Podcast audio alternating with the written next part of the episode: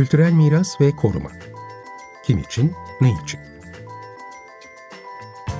Hazırlayan ve sunanlar Asu Aksoy ve Burçin Altınsay.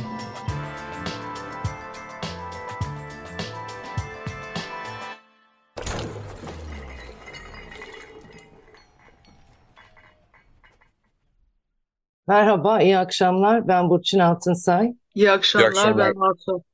Merhabalar e, Kenan Bey. Bu akşam e, Kenan Yurttagül'ü e, konuk ediyoruz. E, birazdan kendisini tanıtacağız. Üzerinden 21 gün geçti. Kahramanmaraş ve Hatay depremlerinde canını kaybedenlerin sayısı resmi rakamlara göre 45 bini buldu. Resmi rakamlara göre toplam 164.321 bina yıkık, acil yıkılacak ve ağır hasarlı olarak tespit edildi. Ee, Antakya şehri Kahramanmaraş merkezli iki depremin ve ardından Hatay merkezli depremlerin en fazla etkilediği yerleşimlerinden birisi. Kenan Bey de Antakyalı. Ee, kentteki farklı dini inançlara ait tarihi ibadet yapılarının çoğu ya yıkıldı ya da büyük tahribat aldı. Dünyanın en eski kiliselerinden biri olup camiye dönüştürülmüş olan Habibi Neccar Camii'nin yanı sıra Musevi Havrası, Rum Ortodoks ve Antakya Protestan Kilisesi e, tahrip e, olmuş yapıların arasında. E, ayrıca sivil yapılar var. E, Hatay Meclis Binası gibi, Uzun Çarşı gibi birçok kültür mirası varlığı tahrip oldu, yıkıldı. E, ve tabii ki yani bu tarihi kültür varlıkların yıkılması aslında şehirlilerin kaybının bir üstüne bir e, kimlik kaybı. Fakat e, Antakyalılar e, söylüyorlar, şehrimizi yeniden ayağa kaldıracağız diyorlar. Geri döneceğiz ve bu medeniyetler buluşması şehrimizi küllerinden yeniden doğuracağız diyorlar. Bu akşam işte arkeolog, konservatör Kenan Yurttagül ile e, bu konuları konuşuyoruz. Hoş geldiniz. Merhaba, hoş buldum. Hoş geldiniz Kenan Bey. Ben önce sizi bir kısaca tanıtayım. Evet, arkeolog ve konservatörsünüz. Yani küçük objelerin korunması ve onarımı uzmanısınız. 1978-2000 yılları arasında da bakanlıkta bir eski bir bürokratsınız aslında. Bürokratlık yaptınız. Ee, Anıtlar ve Müzeler Genel Müdürlüğü, daha sonra Müzeler Genel Müdürlüğü yaptınız. Bu tabii isim değişiklikleri oldu. O nedenle e, farklı gibi duruyor. Ve Antakya'yı e, çok iyi tanıyorsunuz. Antakyalısınız. Asu'nun da söylediği gibi bu anıtlara olanları duyduk tabii daha çok. Öncelikle onların haberleri geldi. Ama Antakya şehri galiba e, neredeyse bütün o kendine özgü çok özel olan kültür ortamını, hemşerilik ortamını da kaybetti bu depremle birlikte. Çünkü bütün şehir e, tahrip oldu, sivil yapıları da tahrip oldu. Ve Antakyalılar gerçekten şimdi daha da belirgin hale geliyor ki çok sahipler şehirlerine, çok bağlılar ve çok kendilerine özgü bir Antakyalılık ruhu var. Dolayısıyla oradan onlar da kültür varlıklarıyla birlikte e, somut olmayan kültürlerini de sahip çıkıyorlar. Ve bir yandan da tabii e, Antakya'yı e, korumak için, e, bu durumdan kurtarmak için kararlar alınıyor, çalışmalar yapılıyor. Siz bize bir anlatabilir misiniz şimdiki durum hakkında ne düşünüyorsunuz? Tabii öncelikle size de ne diyeyim başınız sağ olsun, sabır dileyelim. Çünkü sizin de şehriniz yakınlarınız. Kayıplarınız. Evet. Evet. Kenan Evet. Bey bir de Antakya Kültürel Mirası Koruma Derneği'nin kurucusu. Onu da Ah, evet ekleyelim. onu unuttuk. O önemli tabii zaten. Belki ondan da bahsedersiniz. Evet. O şekilde e, kendisini konuk ettik. E, Antakya Kültürel Miras Koruma Derneği galiba 2019'da kurulmuş. Evet, Siz de onun başkanısınız. Evet, siz bize sizin gözünüzden bu durumu, bu olan biteni aktarır mısınız? Tabii ki. Teşekkür ediyorum. Ee, dediklerinizin tümüne katılıyorum. Antakyalı olmak ayrıcalık. Antakyalı birçok platform kuruldu. Antakya ile ilgili, Antakya içinden, Antakya dışından, Antakyalı olup başka şehirlerde yaşayan e, insanlar çeşitli platformlar kurdu ve ne yapabiliriz konuşuyorlar. Şimdi e, ben depremi yaşadım. Antakyalıyım. O e, kötü anı. Antakya diye bir şehir e, tamamen yok oldu. E, ama hep söylediğim bir şey var. Antakyalı'nın fiziki olarak yok oldu ama ruhu duruyor. Yani demin sizi sözünü ettiğiniz e, önemliydi. Antakya'nın durumu aslında diğer tabii ki büyük deprem geçiren şehirlerde de çok tahribat var ama bunu söylemeden geçemeyeceğim. En fazla tahribatı gören Antakya şehri. Ve üç gün ve üç gün hiçbir yardım almadı. Bunu çok altını çizmek istemiyorum. Yani neden yardım almadı diye sormayın lütfen. Ee, çünkü nedeni ortada. İpek yolu, baharat yolu ve kral yolunun geçtiği bir şehir. Roma yokken henüz ortada bir imparatorluğa sahip Seleukoslar şehri kurmuşlar. Önce Seleukoslar, sonra Roma, sonra birçok kez el değiştirmiş. İşin ilginç olanı e, şehri alan e, örneğin Abbasiler, Harun Reşit Antakya'ya gelir ve Antakya'yı çok beğenir ve Antakya'dan gitmek istemez. Yani Bağdat'ı bırakıp e, Antakya'da yaşamak ister. Vezirleri zorla ikna edip götürür. Bunun gibi birçok örnek var. Antakya'yı beğenip Antakya'dan gitmek istemeyen. Tarihini sürdürür 1268 yani Antakya Haçlı Prensliği çok az bilinen bir tarihidir Antakya'nın. 170 yıl kalmışlardır. Ve birinci Haçlı Seferi'nde Antakya önlerine gelip 8 ay girememişlerdir. O kadar muhteşem bir şehirmiş ki korumalı. Ve içeride 300 kilise, iki katedrali olan bir e, şehirden söz ediyoruz. Ve 1268 yılında Baybars yani Memlüklü komutan Antakya'yı aldığı zaman yerle bir eder, herkesi kılıçtan geçirir. Ve Antakya bütün o ihtişamını, bütün o kültürünü, kültürü derken mevcut olan o zaman kültürünü kaybeder. Fakat her zaman küllerinden doğmuş bir şehirdir. 300 yıl kalır Memlükler sonra Osmanlı alır. Osmanlı Antakya'yı Halep'e bağlayar. Antakya'da gelen bütün seyyahların söylediği gibi Antakya harabe vaziyettedir. Ama hep ruhunu korumuştur. Bugün de aynı şekilde.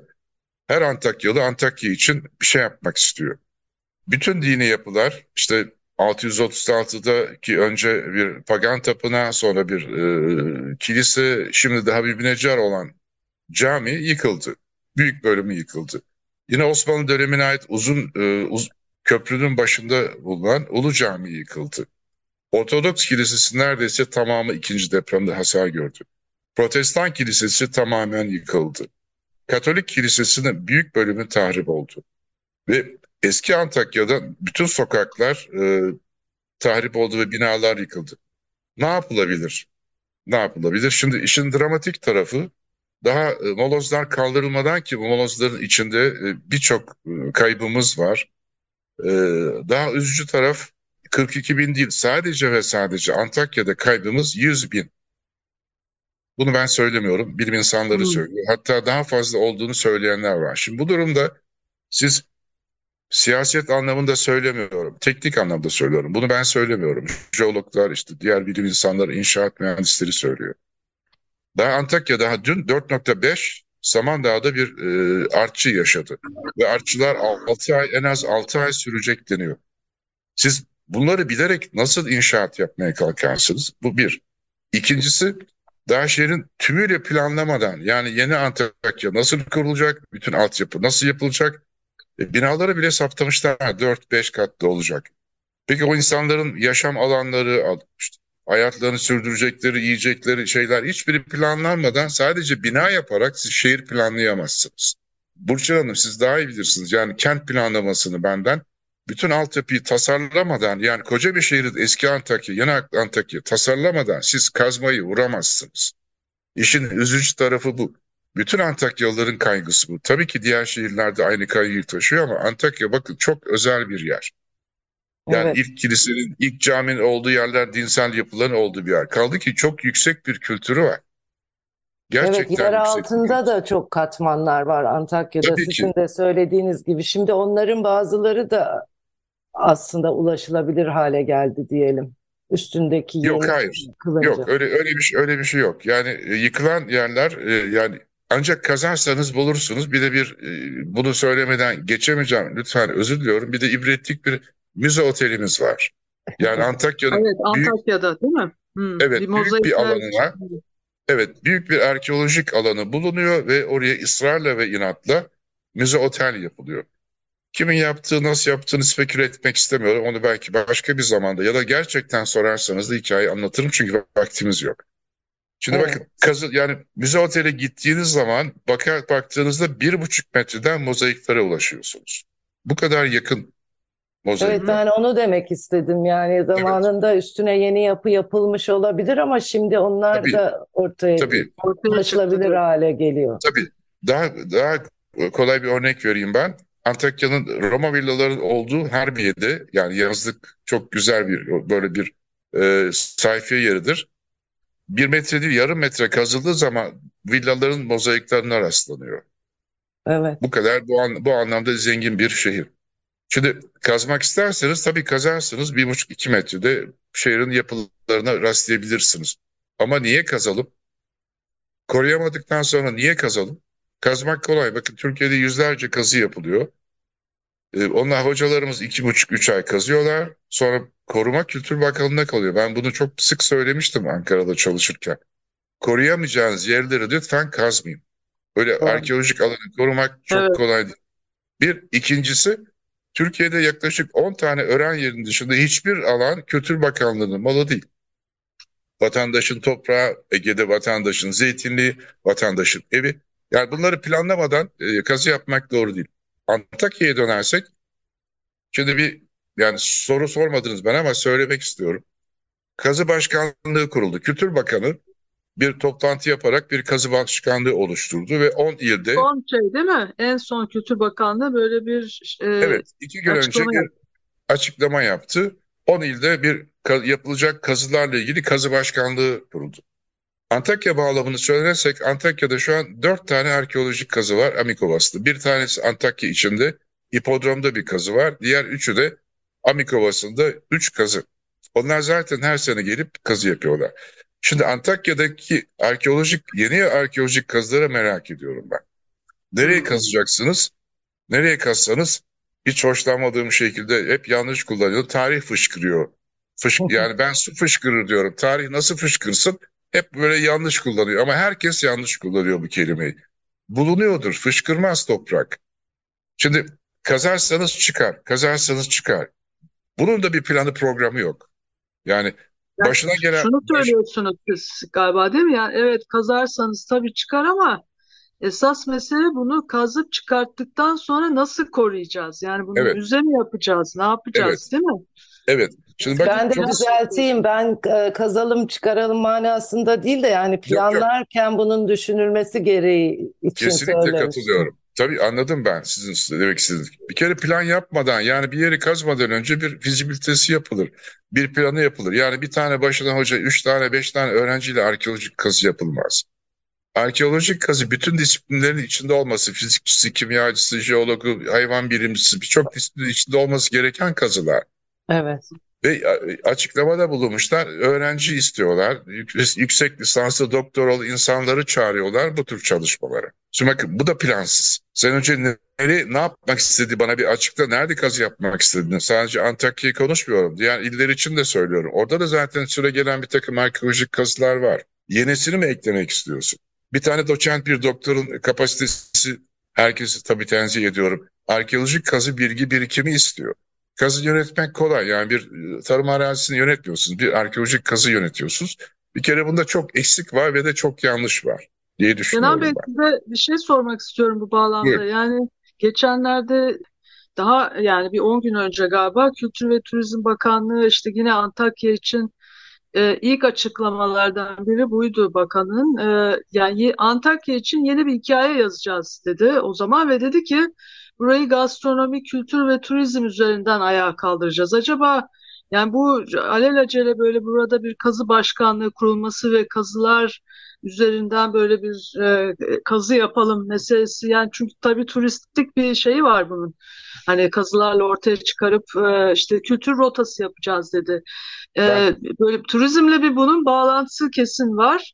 Oysa ki siz şey diyorsunuz Antakya'nın bir ruhu var diyorsunuz. Bu ruh aslında bu tarihle birlikte yaşayan bir kentten, kentlilerden bahsediyoruz değil mi? Tabii ben Yani- onu hemen özetleyeyim size. Mesela Antakya ziyarete geldiğinizde yani işte bundan 20 gün önce Antakya'da hiçbir şey görme şansınız yok. İşte müzesi, Saint Pierre Kilisesi, Uzun Çarşısı, işte hani çok merak ederseniz işte üstündeki çelik yığını olan müze oteli görürsünüz. Fakat Antakya'dan giden hiçbir şey görmediği halde tekrar gelmek istiyor. Çünkü Antakya insanı sarıyor. Antakya'nın bir ruhu, üzerindeki böyle bir ruhani bulutu vardır ve Antakya'ya gelen mutlaka kabul eder. Ve giden son derece Antakya'dan mutlu dönür. Yani hiç kimse şikayet etmez Antakya'dan bir şey görmedik diye. Çünkü yemiştir, e, dolaşmıştır, satın almıştır o ürünlerden ve çok mutlu dönmüştür. Şimdi ben adını söylemek istiyorum. Bir yayın organında, bir gazetede bunu anlattım. Şimdi kültür yolu sordum ben. Nedir kültür yolu? Demin söyledim. Baharat yolu, İpek yolu ve Kral yolunun geçtiği bir kavşaktan söz ediyoruz. Nasıl bir yol yap düşünüyor bakan bilmek istiyorum dedim ben. Hangi yol? Bıraksınlar yol falan yapmayı. Antakya zaten kendisi olarak var ortada var. Turizm kenti olmasına da ihtiyaç yok. Bakın istatistiklere baksınlar kaç ziyaretçisi olmuş Antakya'nın, Antakya Arkeoloji Müzesi'nin. Şimdi böyle bir takım bilgisiz ya da bilgilendirilmeden konuşuluyor. Ya Antakya'ya dokunmasınlar yeter. Bıraksınlar kendi haline. Antakya zaten kendisini onarmaya hazır ve onaracaktır da. Bir şey daha söyleyeyim. Son çıkan genelgede e, alınan OHAL kararnamesinde hiçbir sivil toplum örgütünü, hiçbir uzman kuruluşu, e, hiçbir mimarlar odası, işte mühendisler odası odasını falan kabul etmeden toplantılar yaptılar. Bu bütün 10 tane ile, ile haksızlıktır diye düşünüyorum ben. Orada yaşayan insanların fikrini almadan siz nasıl yeni şehirler kurabilirsiniz ki? Nasıl yeni şehirleri organize edebilirsin ki? Kaldı ki organizasyon eksikliği var. Yani depremde bile bunu başaramadılar. Orada nasıl başaracaklar inanın bilmiyorum. Evet yani aynı şeyi Antakya için de söyleyebiliriz. Yani yeni bir hikaye yazacağız dedi bakan. Oysa ki Antakya hikayesi zaten olan bir şehir. Ve Ben bu şöyle hikayeyi de yani dediniz ki yani buradaki bütün bu tarihi katmanlarla insanlar, şehirliler birlikte yaşaya gelmişler. Ve Evet, şimdi de tekrardan bu yaşantıyı yeniden kurmak, bu Antakya'yı yeniden hayat, yaşam merkezi haline dönüştürmek tarihiyle birlikte değil mi? Bir tarihi Evet, kat, bütün katmanlarıyla. Evet, Ve bu da bir örnek ancak şehirlilerin yapabileceği bir şey. Yani Tabii ki. Antakya'nın hikayesi bakın e, dünyada örneği yok. 2300 yıl önce kurulmuş ve hala ismiyle devam eden bir şehirden söz ediyoruz. Akademi Edu'ya girin lütfen. Akademi Edu'da İngilizce Antiokya'da Antioch yazın. 50 bin tane bakın e, 50 bin tane makale ve doktora bulacaksınız. Türkçe Antakya yazın o da en az 25 binden aşağı değildir. Şimdi bu kadar üzerine çalışma yapılmış, bu kadar üzerine hikayeler ve tezler yazılmış bir şehirden söz ediyoruz. Antakya yeni hikaye yazmaya gerek yok. Antakya zaten var. Alsınlar okusunlar birkaç kitap Antakya'nın hikayesini görecekler zaten. Ve uzmanlık bilgisi de var. Tabii şimdi Antakya'nın depremler tarihi de var.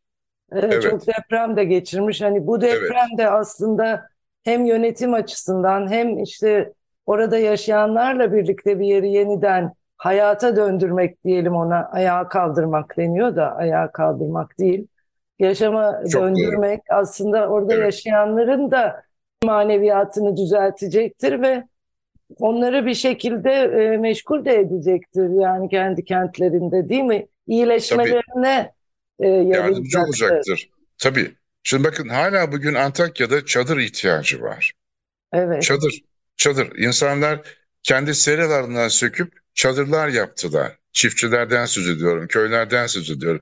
Hadi kentin içi biraz daha belki iyi durumda ama Samandağ'da çadır eksikliği var. Defne'de çadır eksikliği var. Bunlar büyük şehirlerden söz ediyoruz. Köyler bile değil. Tabii biz bunlar varken bir yandan da hani kültür varlıklarını konuşuyoruz. Şimdi bunların sırası değil gibi de düşünülebilir ama tabii hayatın çok önemli bir parçası böyle şehirlerde ve çevre yerleşimleri de Antakya'nın Samandağ gibi. Evet. Oralar da Evet. biraz gözden uzak kalıyor. Oralarda da çok değerli e, kültür varlıkları var. Şimdi E, ben üretim var yani üretim Evet. alanları var. Değil mi? Onların Biliyor- hepsi birden tabii biliyorsunuz insan olmadan kültür varlığı olmaz zaten. olmaz. Yani Evet. insan olacak ki kültür varlığı olsun, kültürel miras olsun, yaşam biçimi olsun. Kültür dediğimiz şey odur zaten. Bana bir Evet. soru geldi. Onun henüz yanıtını vermedim bir dergiden, bir gazeteden. karşılaştırma soruyor. İnsan mı, insan hayatı mı, kültür varlığın hayatı mı diye böyle bir tuhaf bir soruydu. Hazırlıyorum ona vereceğim cevabı da biliyorum. Yani iç içedir o ayrımınız yok. Öyle bir şey hangisine öncelik verelim gibi böyle bir tuhaf soruydu. Ee, ama yani önce insan tabii ki kültür varlığı onun arkasından geliyor. Beraber konulacak bunlar. Yani kültür varlığını böyle bir müzede izlersiniz ama bir şey anlam ifade etmez. Ama yaşadığı zaman kültürel miras bir anlam kazanır. Evet. İnsanla beraber. İnsanın tarihi aslında. Tabii ki can- canları kurtarmak en önce gelen şey. Tabii ki bunu kimse tartışmaz bile. Tabii. Ama bunlar da bir can yani. Onları da sonrasında kurtarmak gerekiyor. Mutlaka, Evet. mutlaka. Kaba Mutlaka. hareketlerle yaklaşmamak gerekiyor. ince Evet. yaklaşmak gerekiyor. Kesinlikle. Sizin peki e, böyle bir e, çalışmaya yönelik ileriye doğru hazırlıklarınız vardı. Zaten Evet. öncesinden vardı diyorsunuz. Evet. Birçok platformun içindeyim. izliyorum en azından ne yapıyorlar. Hani yanlış iş yapmamaları adına kendi adıma düşünüyorum. Ee, Büyükşehir Belediyesi İstanbul'un Büyükşehir Belediyesi Antakya'yı seçti ve orada bir e, konteyner e, kent kurmayı daha doğrusu bir yönetim merkezi kurma çabasında. O hazırlığın hazırlandığı zaman Antakya'ya gidip onlarla beraber çalışacağım ben. Öyle planlıyorum. Aha. Yani şehrin tekrardan ortaya kalkması için, ayağa demiyorum da ortaya çıkması için. Bir de Evet. sizin galiba şey var değil mi? Eski Antakya sokakları haritalama projesi gibi zaten yani yapı Evet. çok böyle belge var, bilgi Evet. var, Onu, o- değil mi? evet, Yani onu- evet. olarak da çok Evet, aktif. onları yani Google'da e, bir, bir- büyük bölümünü eski Antakya'nın görüntüleyip Google'a yükledik. İki sene önce e, Toronto Üniversitesi ile beraber gerçekleştirdik onu. O devam edecekti de bu sene ama e, inşallah bizim bilgiler işe yarar diye düşünüyorum ben. Ama önceden e, toplanmış bütün bilgiler çok kıymetli şimdi. Evet, evet, Ee, bütün bu söylediğiniz çalışmalar da çok kıymetli. Evet. Yani çok fazla çalışma var. Ee, Şey onların çok önemli değil mi Burçin? Yani hani şehirlilerin belki katılımını sağlayacak. Yani burada yeniden Antakya hakikaten bir tarihi yaşayan bir e, kimlikli bir şehir olarak tekrar bütün katmanlarına kavuşacak. İşte bu işi yaparken şehirlerin bir fiil aslında hem kendilerinin hem şehirlerin yarasını sarması ve yeniden bu ruhu ortaya çıkartması, şehirlerin bir fiil çalışması nasıl sağlanabilir? Bu aslında bir soru. Ya bunun böyle çok da örneği var mı Türkiye'de bilmiyorum. Yani bir fiil şehirlilerin arkeolojik alanlarda çalışması, eski dokuların tekrar inşasında çalışması, o dokümanların yorumlanmasında çalışması, bir fiil şehirlerin buna e, el atması değil mi Kenan Bey? Çok doğru söylüyorsunuz. Yani Antakyalı, Antakyalı'nın uzmanları, Antakyalı'nın teknik insanları, Antakyalılar olmadan Antakya'ya bir şey yapamazsınız. Yaparsınız. Tiyatro dekoru gibi kalır hepsi. Yaparsınız. Ruhunu, ama Antakya hiçbir zaman ruhunu kaybetmeyecektir. Ne yaparsanız yapın. O bir şekilde böyle bir e, kendisine benzetecektir ne yapılırsa yapılsın. Çünkü Antakyalı'nın öyle bir ruhu ve karakteri var. çok önemli bir şey tabii. Bu buna bu kadar güvenebilmek de çok önemli bir şey. Mesele bunu iyi organize etmek aslında yöneticilere düşen bunları organize etmek ve biraz kenara çekilmek ama e, Umarım. Sen bunun için bahsediyordun. Burçin bu son bakanlığın e, Evet şeyinden Kenan Bey bahsediyordun. söz etti ondan başta. O yüzden ben o konuyu Hmm. tekrar açmadım. O, o konuda konuşuldu. Çeşitli kararlar alınıyor. Tabii çok hızlı bir dönem. Ee, Bunlar yavaş yavaş inşallah durulur ve daha sağlıklı kararlar Daha almaya yavaş. doğru yönelir Kenan Bey değil mi? Dilerim. Evet, umarım daha doğrusu. Ve Antakya ruhu da bunu buraya doğru e, yönlendirecektir. Kesinlikle, kesinlikle. Yani e, endişe etmesinler, ne yaparlarsa yapsınlar. Antakya ruhu e, hepsini kendisine benzetecektir. E, ruha, ruh olarak benzetecektir diye düşünüyorum. Çok teşekkür ederiz Kenan Bey. Ben teşekkür ediyorum davetiniz için. Çok teşekkür Sizin- ediyorum. Benim için önemli ve kıymetliydi bu konuşma. Çok teşekkür ediyorum. Çalışmalarınızı takip öyle. edeceğiz. Tekrar ileride te- e, iyi haberlerle buluşmak üzere diyelim. Birlikte de çalışacağız inşallah. Ee, hep Beraber beraber. çalışacağız. Kolay gelsin. İnşallah. İnşallah. Kolay gelsin. Teşekkür ediyorum. Hoşça kalın. İyi akşamlar.